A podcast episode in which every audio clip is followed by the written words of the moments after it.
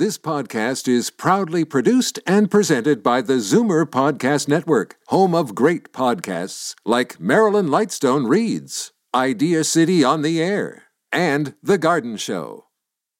You're listening to an exclusive podcast of Fight Back on Zoomer Radio, heard weekdays from noon to one. Now, Fight Back with Libby Znaimer on Zoomer Radio. Good afternoon and welcome. It's Monday, time for our Zoomer squad. As Bob noted, it is World Elder Abuse Prevention and Awareness Day. And there have been a host of developments in the long term care file since we last talked. There were six new outbreaks of COVID 19 in nursing homes over the weekend, but restrictions on visitors are being eased for care homes that are not in outbreak. Residents can now have one visitor at a time, and visitors have to be tested, have to have tested negative for COVID 19 in the last two weeks.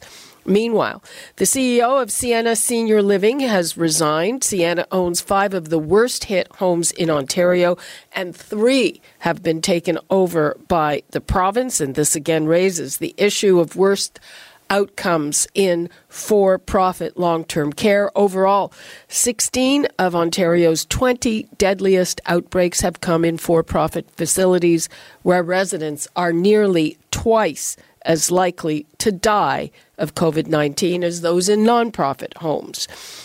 And one class action suit was launched last week, and Marissa Lennox, CARP's chief advocacy officer, was testifying to politicians about a measure in an omnibus bill that would make it harder to get class actions certified. This is an important thing, so let's start there.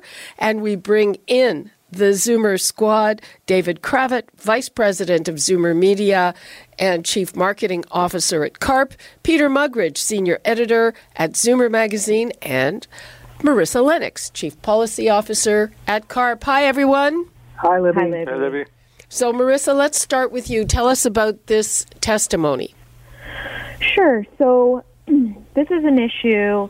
It's as you mentioned, Libby. It's an omnibus bill that was introduced um, called Bill 161, and there are a number of amendments included in this bill. But there are two very specific reforms proposed um, under Ontario's Class Proceedings Act, which would fundamentally alter the test for certification of class actions, uh, really in favor of defendants, defendants like long term care homes.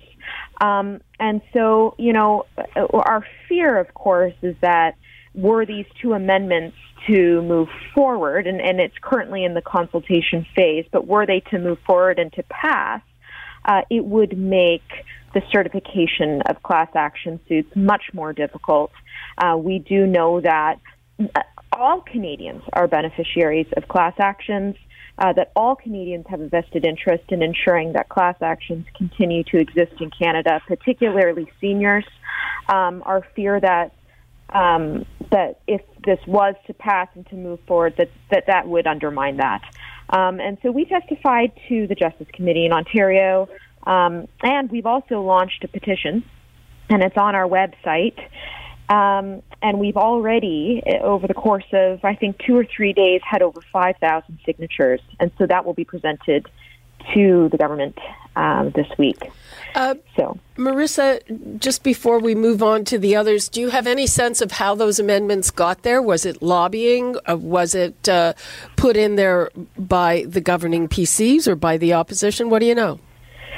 It's unclear, uh, but we do know who the beneficiaries of this would be, and they would really be, you know, corporations, banks, long-term care homes, insurance companies who could use these changes to argue against the certification of class actions in the case of insurance companies to avoid paying out claims against businesses they insure.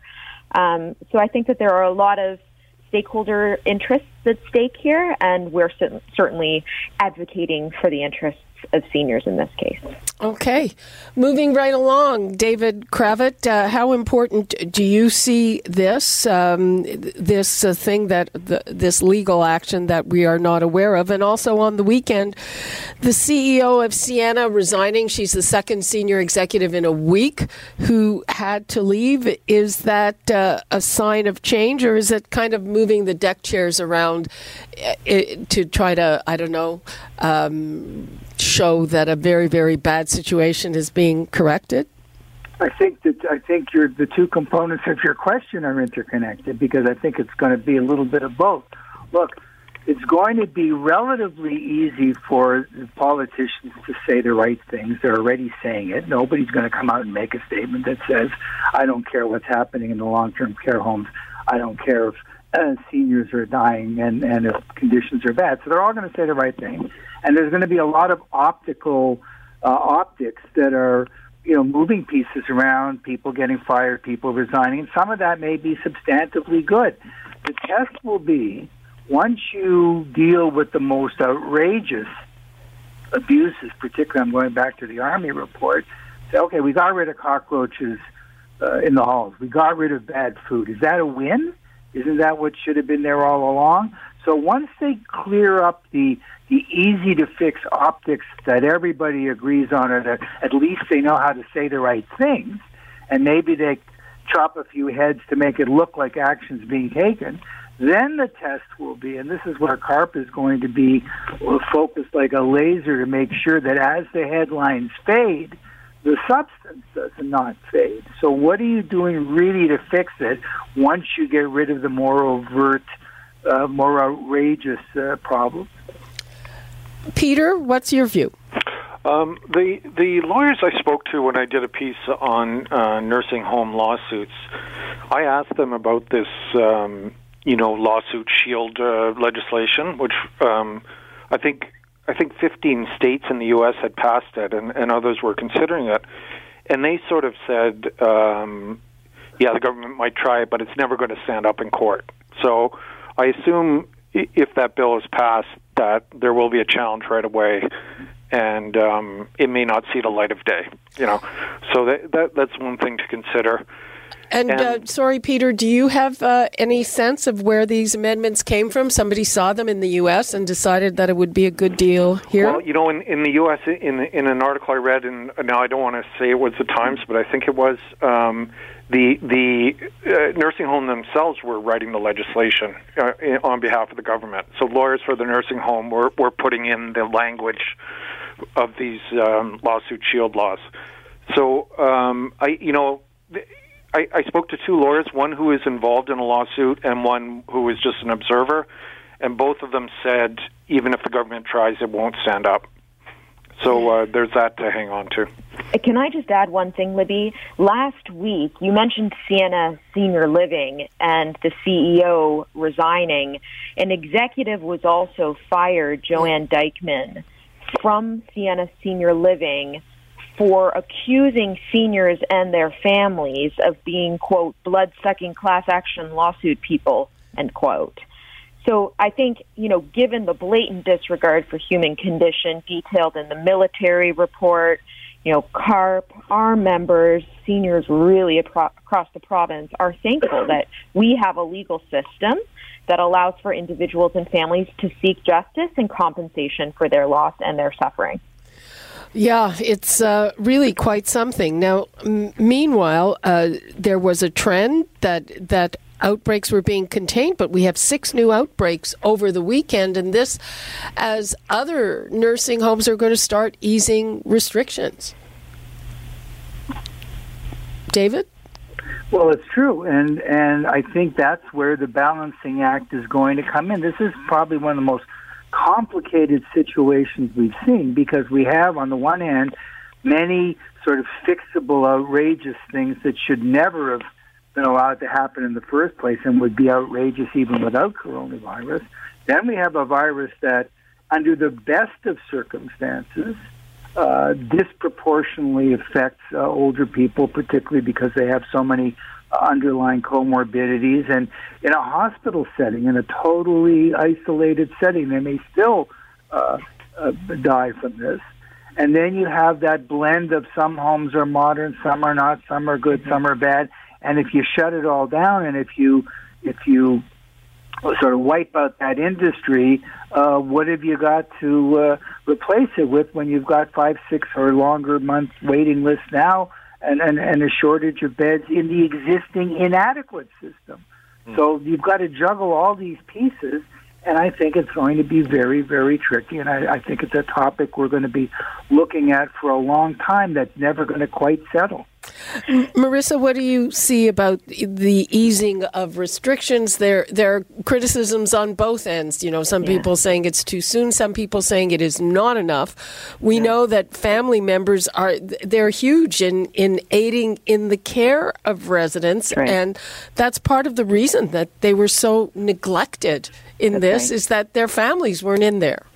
That's right. And, you know, when families were sheltering in place, um, because we were being told to by the province, we had care workers going in and out of these homes, and they were really uh, the ones that were spreading it um, in these facilities. So, but to David's point, you know, there are a number of vulnerabilities within these homes that make it difficult to um, not only um, identify an outbreak early enough, but then to control the spread of it. And that includes everything from um, care workers being properly equipped with protective equipment to many of the homes um, in Ontario and across the country having four bedroom wards to prevention, infection, and control measures not being put in place. So I think it is a balancing act. I do have to say, though, there's no doubt in my mind that the easing of caregivers, family caregivers going into these homes to be able to see their loved one was the right move. Um, we know that people have been impacted enormously by the isolation that they felt during COVID 19. And we also know that family caregivers play such a critical role in a senior's care plan, um, and they lost that. Um, and we kind of lost sight of that as well because we were entirely focused on this virus spreading throughout these homes, and we lost that sight of that aspect of this problem. And so I think it was the right decision by the government and provided there are appropriate measures in place to ensure that these people, okay, have been tested, they don't have a fever, um, maybe they come and they take their loved one for a walk and they're able to to do that in a safe way, then that is the right way to ease restrictions in long-term care. I do agree with the government's with the government's move on this one. I want to give the numbers out. I really like to hear from people if they're planning to see a friend or a loved one and, and if they're okay with the fact that you have to get tested before you can do that. And uh, do you think it's enough? And just what you think of the situation here, because we're still seeing outbreaks. You know, this long term care issue is just getting more and more complicated. The numbers 416 360 0740, toll free 1 866 744 740. I'm talking to the Zoomer squad. We're talking about a host of developments in the long term care file. And as of a little later this week, uh, you will be able to visit someone in long term care. There are even some uh, nursing homes that will allow two visitors at a time if it is outside. You'll have to be tested and you'll have to keep getting tested because you will have to show that you have a negative test within the last two weeks if you want to see this person. That's quite a commitment for yeah, somebody. I, I was going to say that. Like, do you, do you, get a piece of paper that says you're all clear when you get these tests? Like, I, I haven't had a test, so I'm not sure. Uh, I, that's a good question. Very good question. I don't know how that's going to happen. Does uh, do Marissa? Do you have? Uh, how are they going to enforce this? Well, to be ans- to answer your question, I'm I'm not entirely sure. I don't know either. I, the the language says the the visitor has to attest they have been oh, tested. okay. Well, that means yeah. they so, aren't going to enforce it. So it may be honor system. It's honor system. It looks like, yeah. But oh. I would hope that the people going in and out of these homes would want to to be to be honest about about something like that, given how how life threatening it can be for people in this environment. Well, Right. it, it's interesting because uh, it, later in the week we're going to be talking to a geri- geriatrician who thinks that this is not the right way to go, that it's really too restrictive, and uh, he thinks that the whole system is really open to abuse. And I guess that's why if if all you have to do is attest that you're fine, I don't know. I mean, you're right. I'm Well- sure people want to. They wouldn't want to be, uh, you know, the cause of someone being infected, but still. But but not to Well- not to throw another monkey wrench at it. The whole process of uh, testing, um, what it is, what the readout is, whether it's valid. Uh, there's reports now of people having tested negative that test positive later on. Um, there's the whole antibody thing where now they're saying that the number of people who have been infected, uh, where it came and it went, is much greater than they earlier thought. I understand if you know you have it, you've been tested positive, and you decide to, um, you know, run the gauntlet and try to get into a nursing home. Obviously, they're going to stop you. But the number of people who perceive that they don't have it might have even tested negatively. Um, it's not going to be a full solution. It's not foolproof. I think we just have to realize that. It's not foolproof, and it needs to be together with a number of other measures that are that are taken to ensure the safety of residents. Remember, someone could test negative one day, uh, and then the very next day come into contact with COVID and and be positive for it and not know. So testing is limited for sure. Uh, let's take a call from Natalie in Scarborough. Hi, Natalie. Hi. Um, good afternoon. I am about to set up an appointment to go see my mother in a long term care home. Great. Uh, you must be really happy that you're able to do I that. I am. I am. I got tested about three and a half weeks ago, I believe, um, which was negative. So now I have to coordinate it because it takes four or five days for the results to come back. I think the results, well, the theory is what we're being told is that the results are coming a lot quicker these well, days. I don't know. but- Three weeks ago, it took almost five days. wow. Yeah. This was at uh, North York General. Okay.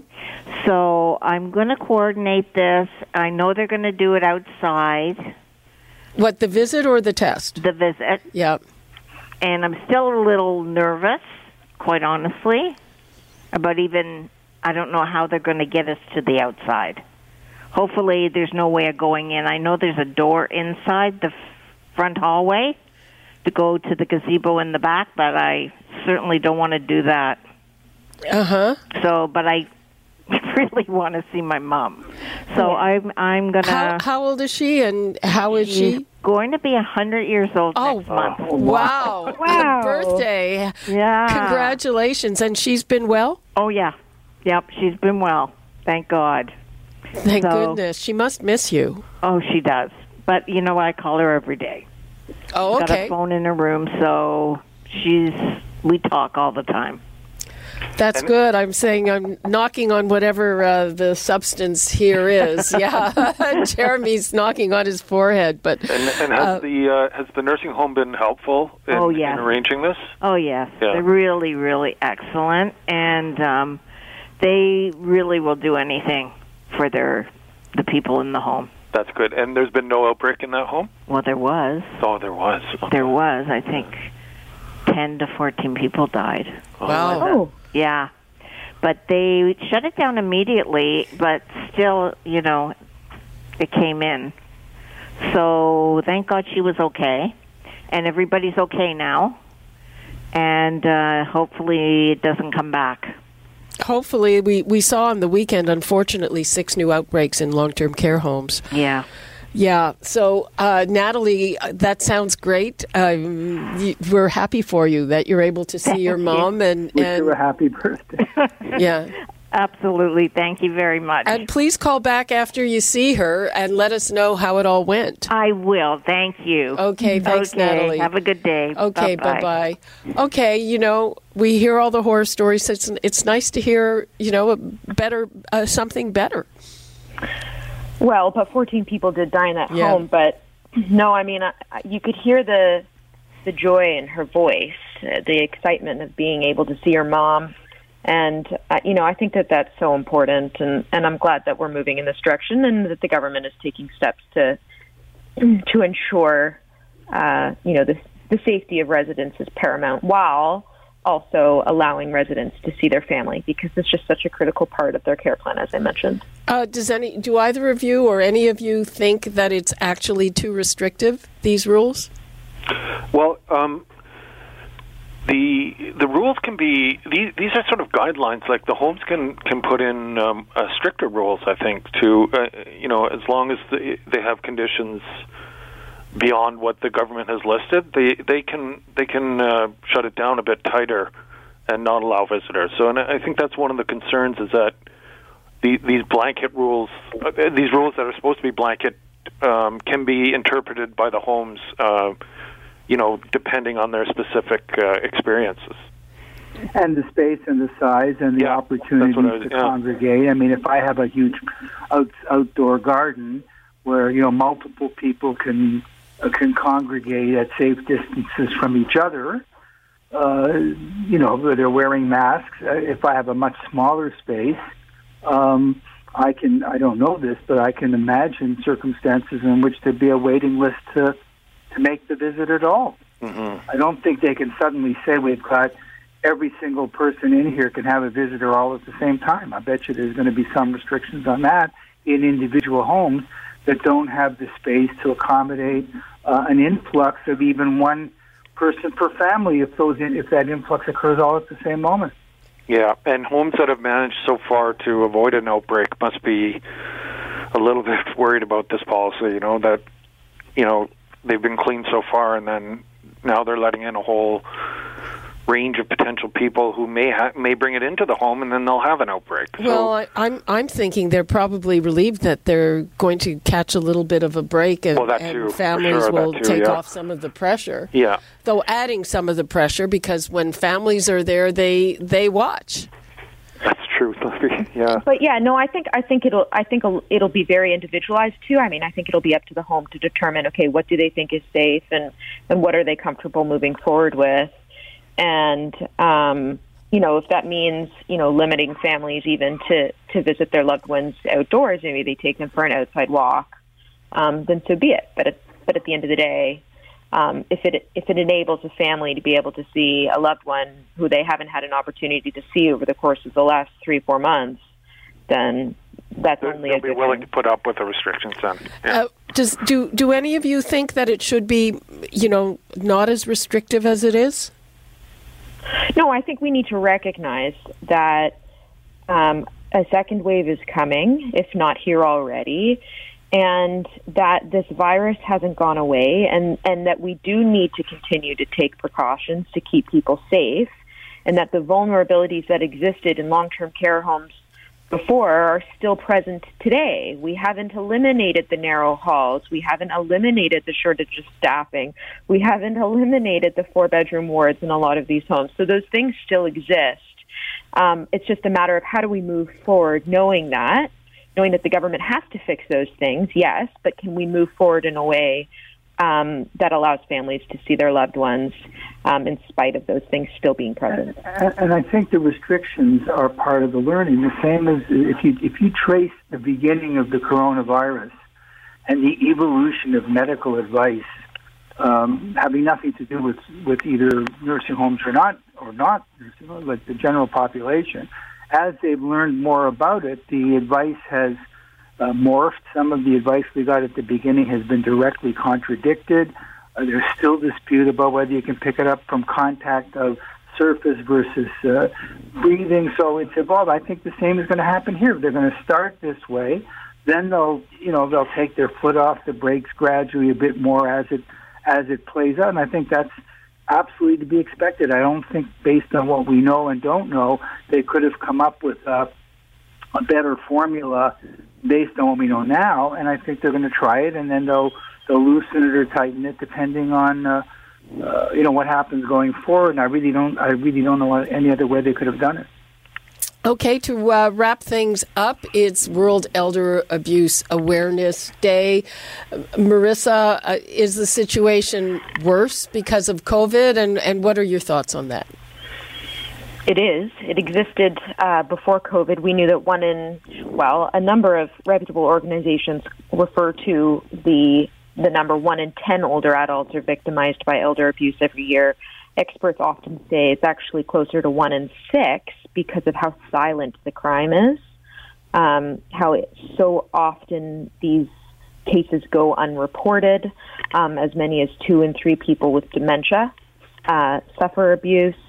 Um, when we've surveyed our own members, one in three say they know someone who's fallen victim. So these are, you know, unacceptable numbers. Um, but I think COVID 19, no question, has heightened this and has, has made the need to protect vulnerable seniors um, all the more urgent. Peter? Yeah, you know, um, we've been hearing a lot about systemic racism recently. Um, I, I think we should also talk about systemic ageism.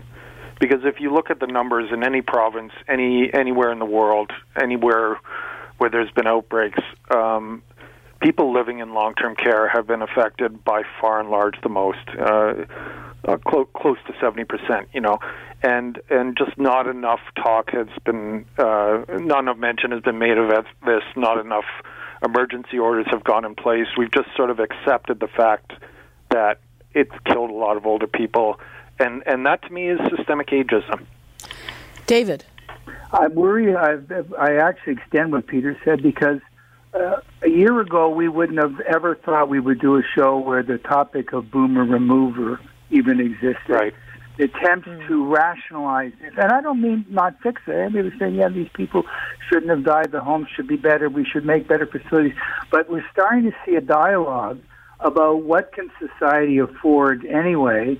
What do we owe these people anyway? Is it just more money? Maybe we can't really fix it. And what I worry about is, you know, looking forward, we're going to see uh, an 85% increase in the 75 plus population within the next dozen to 15 years. We're going to need double the number of long-term care beds using the present system.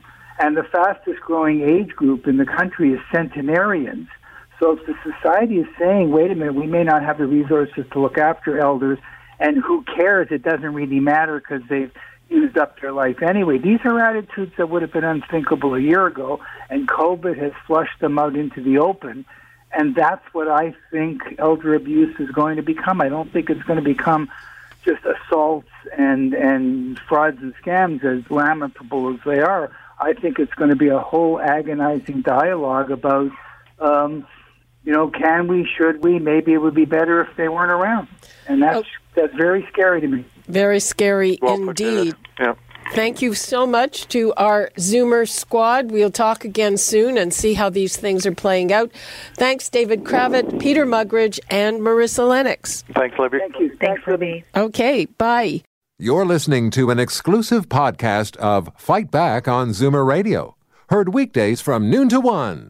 You're listening to an exclusive podcast of Fight Back on Zoomer Radio, heard weekdays from noon to one. You're listening to an exclusive podcast of Fight Back on Zoomer Radio, heard weekdays from noon to one. This podcast is proudly produced and presented by the Zoomer Podcast Network, home of great podcasts like Marilyn Lightstone Reads, Idea City on the Air, and The Garden Show.